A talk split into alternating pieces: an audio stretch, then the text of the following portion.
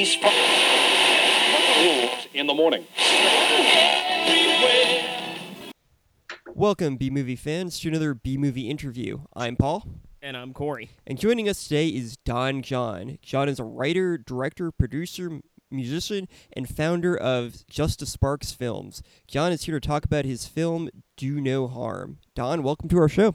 Thanks for having me, guys. I really appreciate you reaching out and most of all watching my film. Definitely. Thanks for joining. So, what inspired you to become a filmmaker? Well, believe it or not, I've been making movies since I was like a little kid. Um, I just turned 53, so kind of give a little uh, longevity of how long I've been pursuing this. I was about 12 years old when some friends in my neighborhood had a 8 millimeter uh, film camera, and I think what really sticks with me more than anything was after we made the film, we actually cut the film. I can remember doing it. it had a little uh, flashlight light bulb, and we would roll the little thing and you know, you actually splice the film, flip it over, put the tape on, that kind of thing. When we put the film together, of course, there's no sound.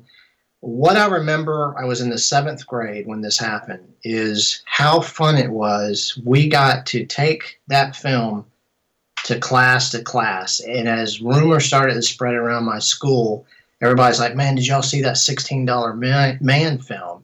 And so we spent like three days getting out of class taking that film from class to class to class. And I'll never forget that. And what was probably the most exciting part was the guy that was the star was, was kind of a, a, a dork. I mean, he was a big dork. And people kind of made fun of him because he was kind of a dork. But after that movie, he became like like a celebrity. Uh, you know, hey man, that was a cool film, man. We just thought it, man. You were so cool in that. And so that that stuck with me. Um, just that whole experience of not that I was wanting to be famous, but just that feeling that, that I got when people said they saw my movie. You know, it wasn't my movie. We we made it all together, but it that I think that stuck with me. And then when I was in about ninth grade, I got my own eight millimeter camera, and then I started making my own movies. And then that just progressed and progressed and progressed until um, you know, here I am today still making it. And I ended up making a, a living at doing it. Very cool. Yeah, it's like um, you figure out what you want early and then you stick with it. Very cool. Yeah. Could you tell us a little bit about your filmmaking career so far? Well, um, like I said, I started out and um, I had no idea how to, you know, I, no one ever told me about film school. I wish I, I knew there was such a thing as a film school. And so the first time that I actually saw that I could make a living at this was in the late 80s. I had moved to Nashville to pursue music. Like you said in the intro, I'm a com- composer. And so I pursued a music career to Nashville. And while I was there, I was working, you know, a ton of different jobs like every other starving musician. And while I was at one job, I just was really frustrated and I started thinking, what could I do other than music that I really enjoy? And I thought about doing something with video. At that time, I didn't know anything about film. So I literally started going through the yellow pages while I was at the job that I was at, uh, which was pretty funny. Uh, they didn't know I was doing that, but I'm going through the yellow pages. I'm calling video companies, and I, w- I had a little script that I'd written out, and usually I wouldn't even get 30 minutes into the script, and they'd hang up on me. Uh, you know, I say, hi, my name's Don. I'm uh, wanting, I don't have any experience, but I'm wanting to try to, you know, make a living at video work. Would you be willing to click? And so called this one company. It was called Action Video. And I went through my whole spiel and I, I kept almost like pausing, thinking, when's he going to hang up? And the guy listens and there's this like long pause. And I'd actually gotten through my entire script. And he said, I tell you what, he goes, uh, you sound like a pretty neat guy. And he said, uh, I'm going to be doing a wedding. This is my best Tennessee accent. And uh, if you want to give it a shot, I got an extra camera. So that's how it kind of started. It was the late 80s on Super VHS. I started working with this guy filming weddings. That turned into getting more work as a camera person. That turned into doing editing uh, my first uh, computer editing experience before computers were fast enough to edit. Um, back in the day, they used to have uh, what was called SMPTE time code, which was burned onto the tape, and you were able to at least use the computer to control the tape. Um, so I learned how to edit on three quarter, then the half inch, and so I just kept progressing. I kept progressing and pro- kept progressing, and in the back of my mind, I was still wanting to make a film, but I couldn't get that cinematic look that you know when I went to the theaters. What I didn't understand was the reason why it looked different than videos because film is shot at 24 frames a second, video is shot at 30 frames. So it wasn't until uh, the early 2000s when uh, Panasonic, I think, was the first company to develop 24p on a video camera. And when I saw that, that's when I said to myself, I can finally make movies. And 2004 was when I, when I was doing all the video stuff through the 80s, through the 90s, I was still working full time jobs and kind of doing the weddings on the side, but I really wanted to do it as a as a full time living. It wasn't until 2004 when I I left a corporate job making good money and didn't even have my own equipment at that point. I had a computer, I was renting cameras, and I started doing uh, commercial work. And doing that for about two years, I was able to buy my first high definition camera. Um, I bought the HVX 200. So if anybody's a camera buff, at the time that camera was awesome. It shot uh, 720, 24p, and also 1080i, uh, which isn't you know the 1080 24p that we have today, but at that time it was interlaced. And from that, that's really what kind of launched me into the film career. Because when I made my first short on my last breath that's when I knew I could do this because for the first time I was seeing that cinematic image that I saw when I went to the theaters. And so I just kept going from there. So, like I said, 2004 was when I first uh, went out on my own, but 2007 is really what began the film career. And so from that point, I've made six shorts. And then uh, 2013 was when I made my first feature. The reason why it took me so long is because, like I had said before we started rolling on this interview, was anytime you're trying to make something, there's got to be some kind of budget, whether it's $100 or $100,000. And so, for a long period of time, I was going to California. I was going anywhere I could that somebody said, Hey, we want to meet you. We want to help finance your films. And I just kept hitting brick wall, brick wall, brick wall, brick wall. And so finally, uh, I was about to turn 50 years old, and I was laying in bed one night, and I told my wife, I said, "I'm I'm really depressed," and she goes, "What's the matter?" And I said, "I'm about to turn 50, and my dream, my whole life, has been to make a feature film." And so we sat down and we pulled our sources together. Um, a little bit of savings I had, a little bit of savings she had, and we had about sixty-five hundred dollars. And so from that was born Do No Harm. And Do No Harm was basically written based on not having much income to work with. I've been doing a lot of production. You kind of get a feel of, you know, what you can do for this amount of money. And so I literally started writing that script knowing that this was all the money that I had. It's not that I even wanted to make a horror film, but as you know, horror films, people love them. And you can also get away with, you know, low budget because uh, people almost expect horror movies to be kind of low budget. And so that's sort of how that whole thing started. And so that's really the, the whole career. Um, and I'm still in that process of how do I figure out, uh, you know, I'm still doing commercial work. I'm still doing nonprofit work. I'm still doing stuff on the side.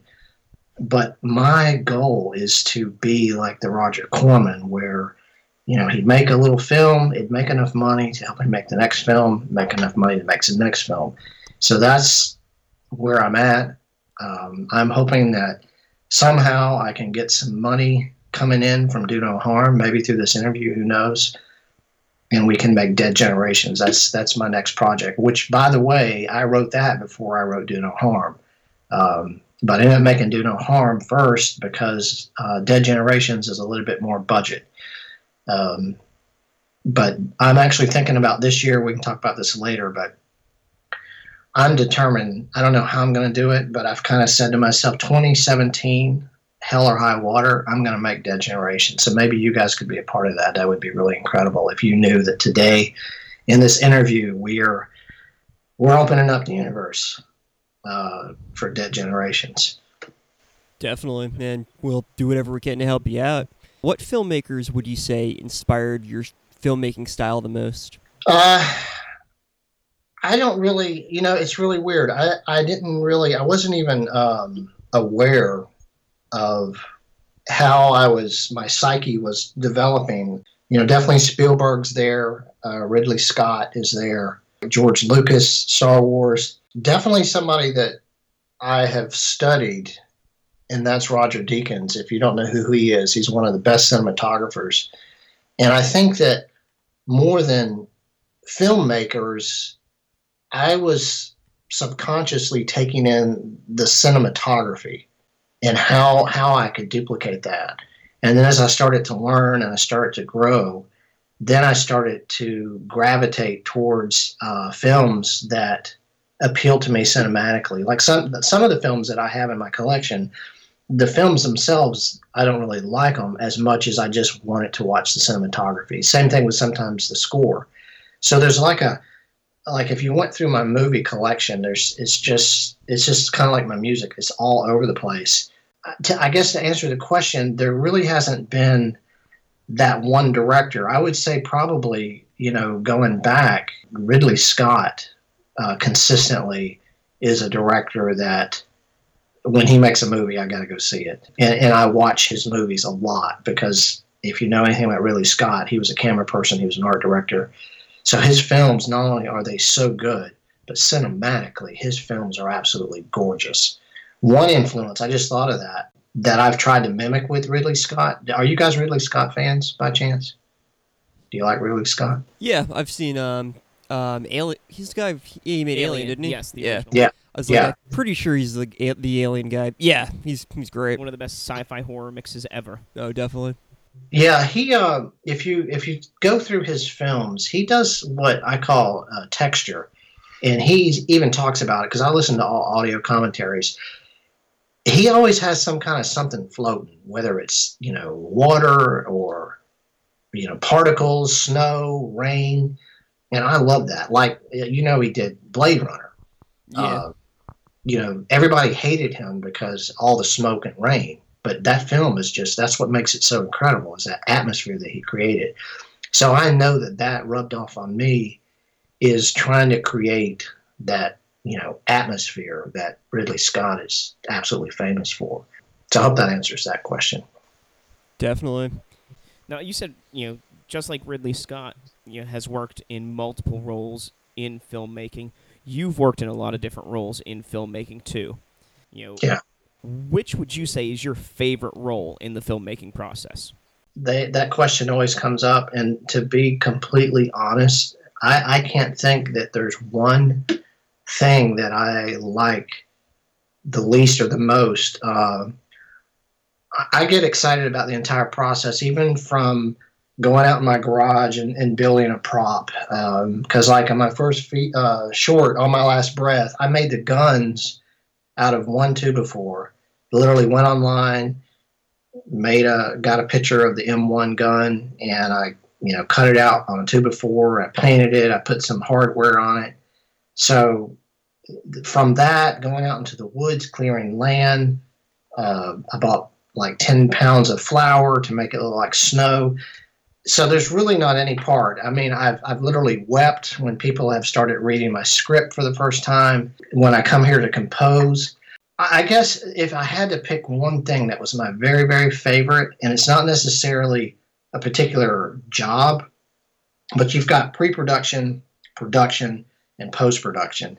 And I think I get the most excited when I'm actually shooting uh, during the production phase because that's when I call it the magic.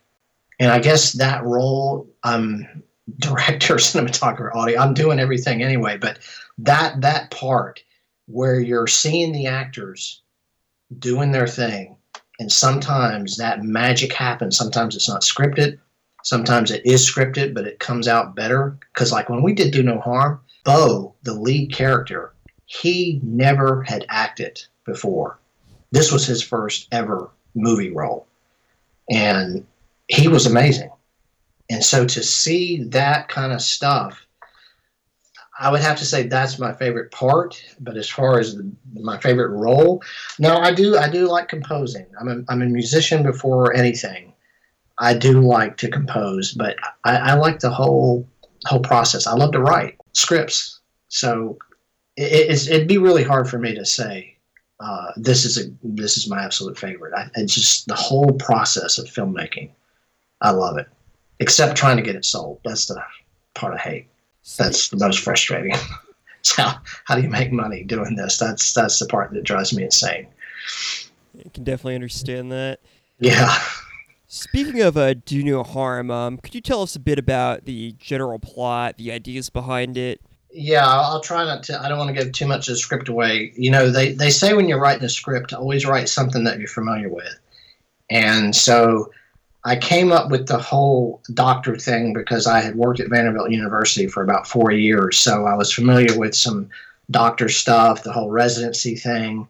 So that was sort of the, the, the backdrop for that. And then I, didn't want to just do some horror movie where you got some chicks half naked running through the woods, they trip, and some dude comes out of the woods with a machete or something, chops them up.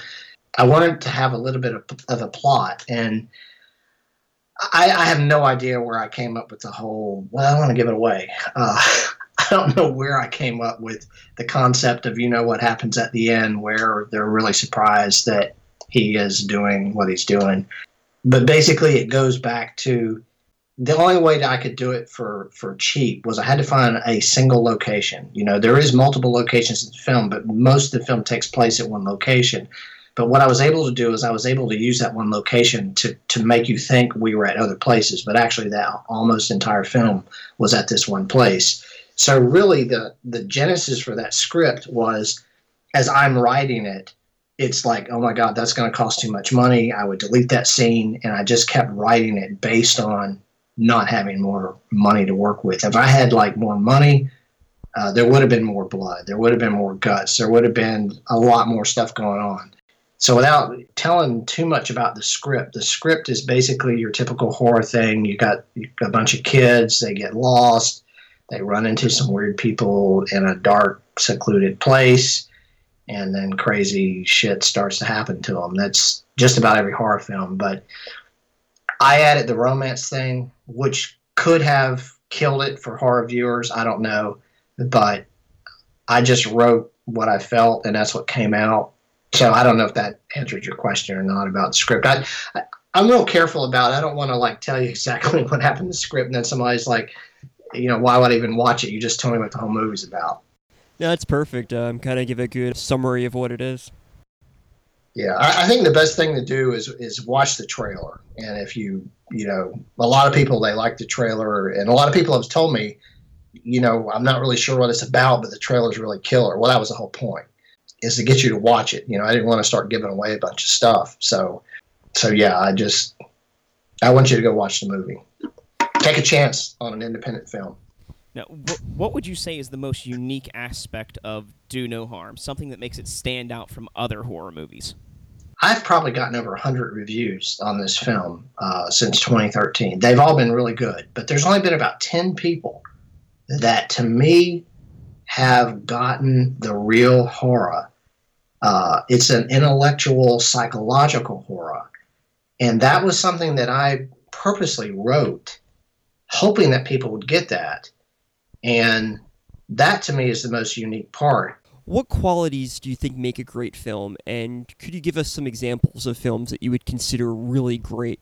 Well, I'll just tell you uh, what I bought for my birthday. Uh, Pinocchio was just released, the original Pinocchio from Disney, and that film, even though it's so old, that film still holds up. And I'll tell you the scene that I just watched it for the first time. The last time I saw Pinocchio was on VHS, and I bought it on iTunes. I got to watch it in high def yesterday the scene that stands out to me, which is almost like a horror movie. Have you guys? You guys have seen Pinocchio, right? Oh yeah. Yep.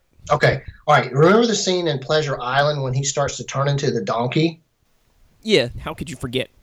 Okay, that scene has stuck with me since a kid, where the hands turn into the paw to the hooves, and the reaction of Pinocchio then they show the silhouette of him turning into the donkey. That is horror. And to be able to do that in a cartoon, uh, that's incredible. Another example of that. Uh, did you guys see the Peter Jackson Peter Jackson Kong, uh, King Kong? N- I did not. Nah, I never, I never got around to seeing it. I- I've You seen. need to, you need to see it. That's another one of my I love I love King Kong. Well, this I thought Peter Jackson did an incredible job. Well, this is another time where I'm in the theater. I had to go see it in the theater. Yeah, and everybody knows what happens to King Kong. He gets killed. He's up on the Empire State Building. So here it is, the end of the, the movie. King Kong's up on the Empire State Building. Uh, Fay Wray, or not Fay Wray, but whatever her name is, Naomi Watts, she's crying because he's dying. I'm crying because King Kong's dying. And as I'm watching King Kong fall down the Empire State Building, I had this weird moment and I realized everything I'm watching here is not even real. This was all created in the computer. And so to me, when a director is able to, just like in Pinocchio, those those are that was the uh, cells, plastic cells that people are painting on or whatever, but yet they brought that much emotion. To me, that's I go to movies for for three reasons. I want to either cry, I want to laugh, or I want to be inspired. If a film does that to me, no matter what it is, I mean, I could go on and on and on. I just watched. Uh, have you guys seen? I just watched Deepwater Horizon uh, last night. Phenomenal film, absolutely phenomenal. And and the reason why it blew me away is because the director. He also did uh, Lone Survivor. He obviously likes Mark Mark Wahlberg. His second film, Mark Wahlberg but his his style of filming is just in your face real and it makes you you know when you're in a theater and you and you kind you're kind of moving with the punches and you're oh god you know that kind of feeling that that was going on in the deepwater horizon as they're showing these dudes get you know the pressure's coming up out of the well and they're flying back and glass is cutting through them um, you know when a, when a film takes you to that environment to where you're ducking and you know you're yelling get out of there! That to me is is good filmmaking. And and to talk about i actually had one of the distributors which now i kick myself in the butt.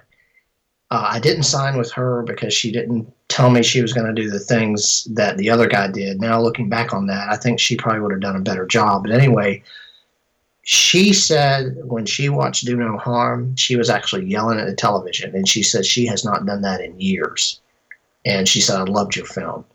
So that to me is good filmmaking. And if I went through, you know, all the movies that I have, I have, you know, probably 2,000 movies in my own collection. Um, that's what I look for. Uh, and my wife and I will even say this: like we go to to a movie, when the credits are rolling, we both lean over to each other, and I said, "Would you want to watch that again?" And she's like, "No, not really." So it's kind of like if you don't if you're not inspired enough to watch it again, to me, the film, and whatever reason, it, it failed on whatever level. But but you know those films that you want to watch over and over, no matter what, like the great uh, Lebowski. I've I've watched that a thousand times, and I could watch it tonight and probably wet myself laughing. That's Uh, a great film. those are the films. You know, Raising Arizona, another Coen Brothers classic.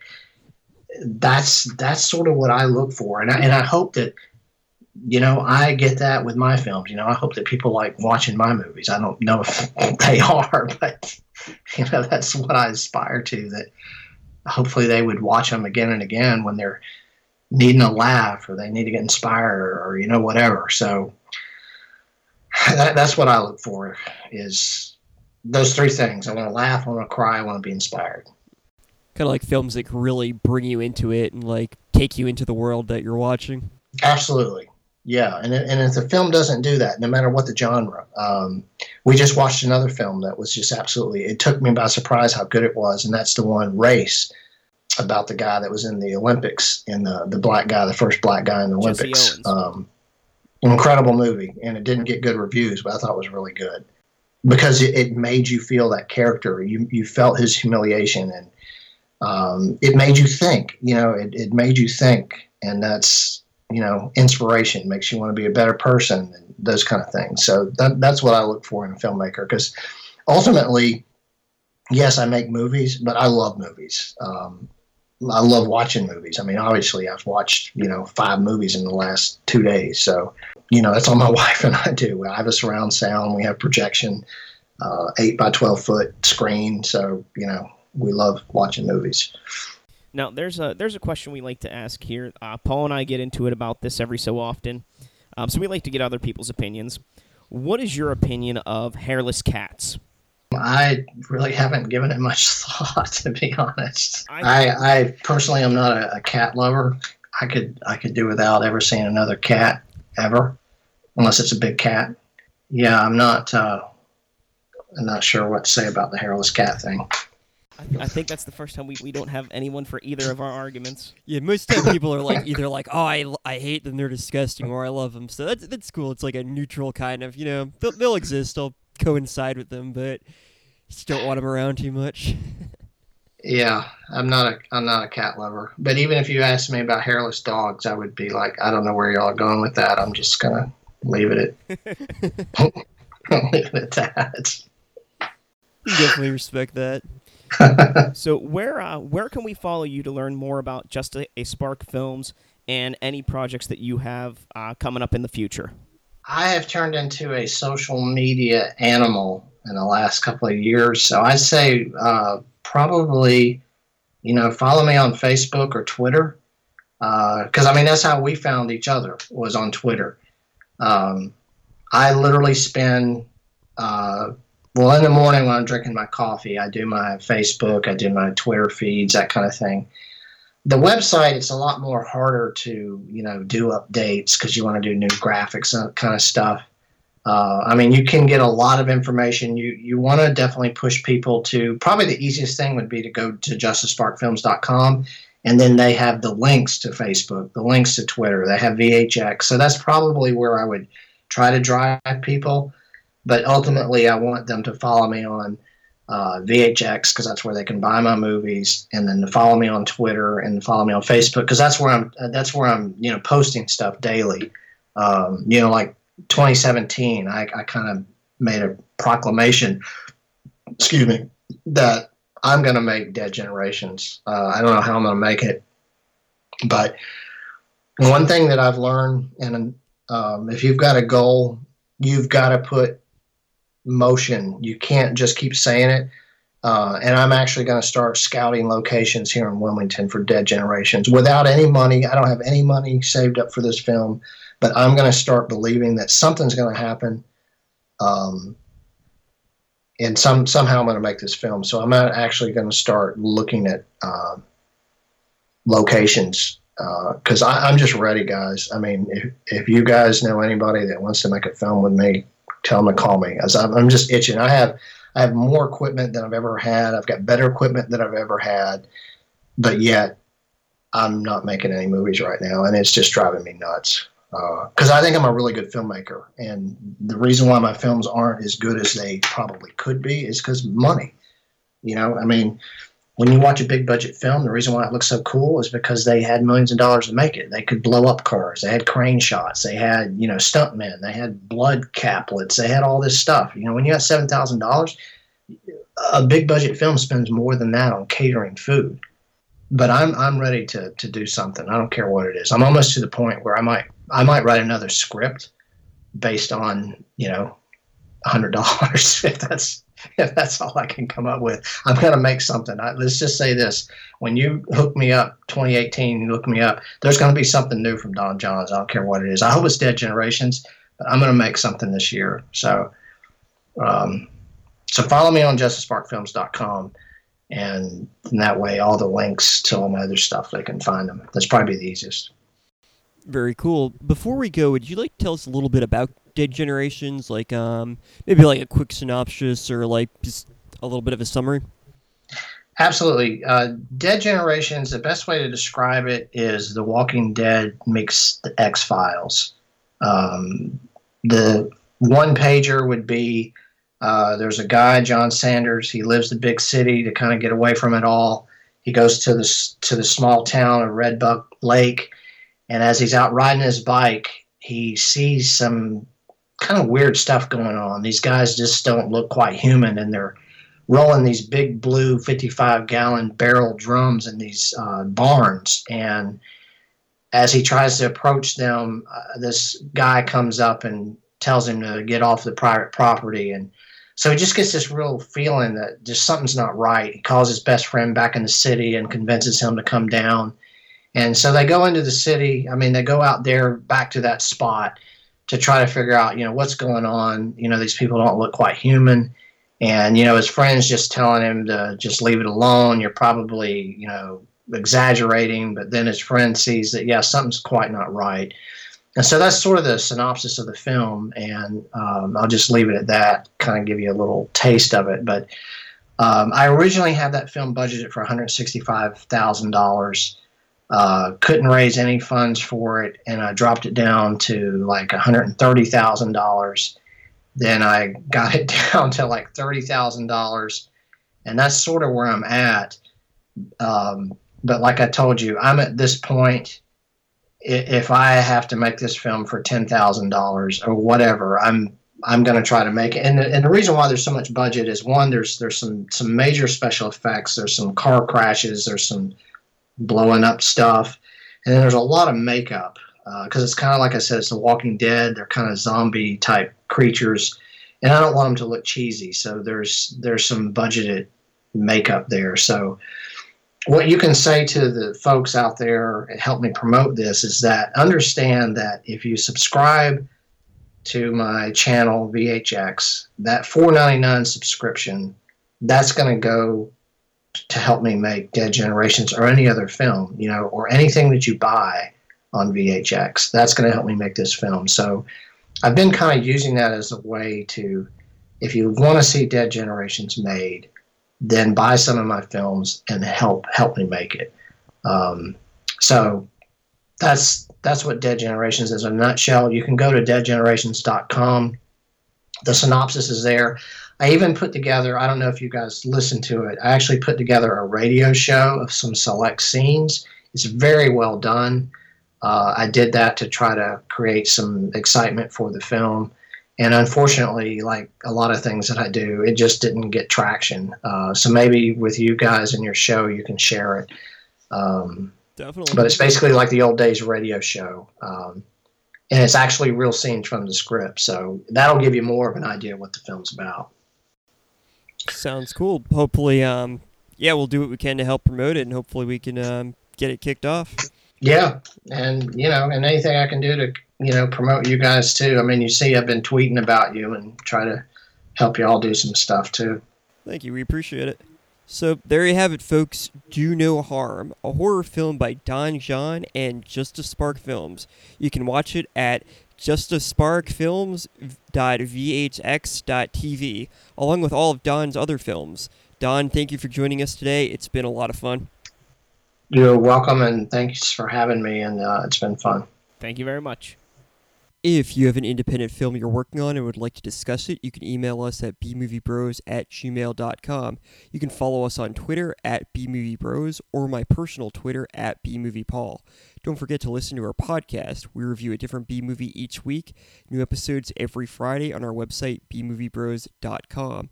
If you have a movie you'd like us to review or any additional comments, feel free to leave a message below. This has been another B movie interview. We are the B Movie Bros saying, be brave, be alive, and be back next time.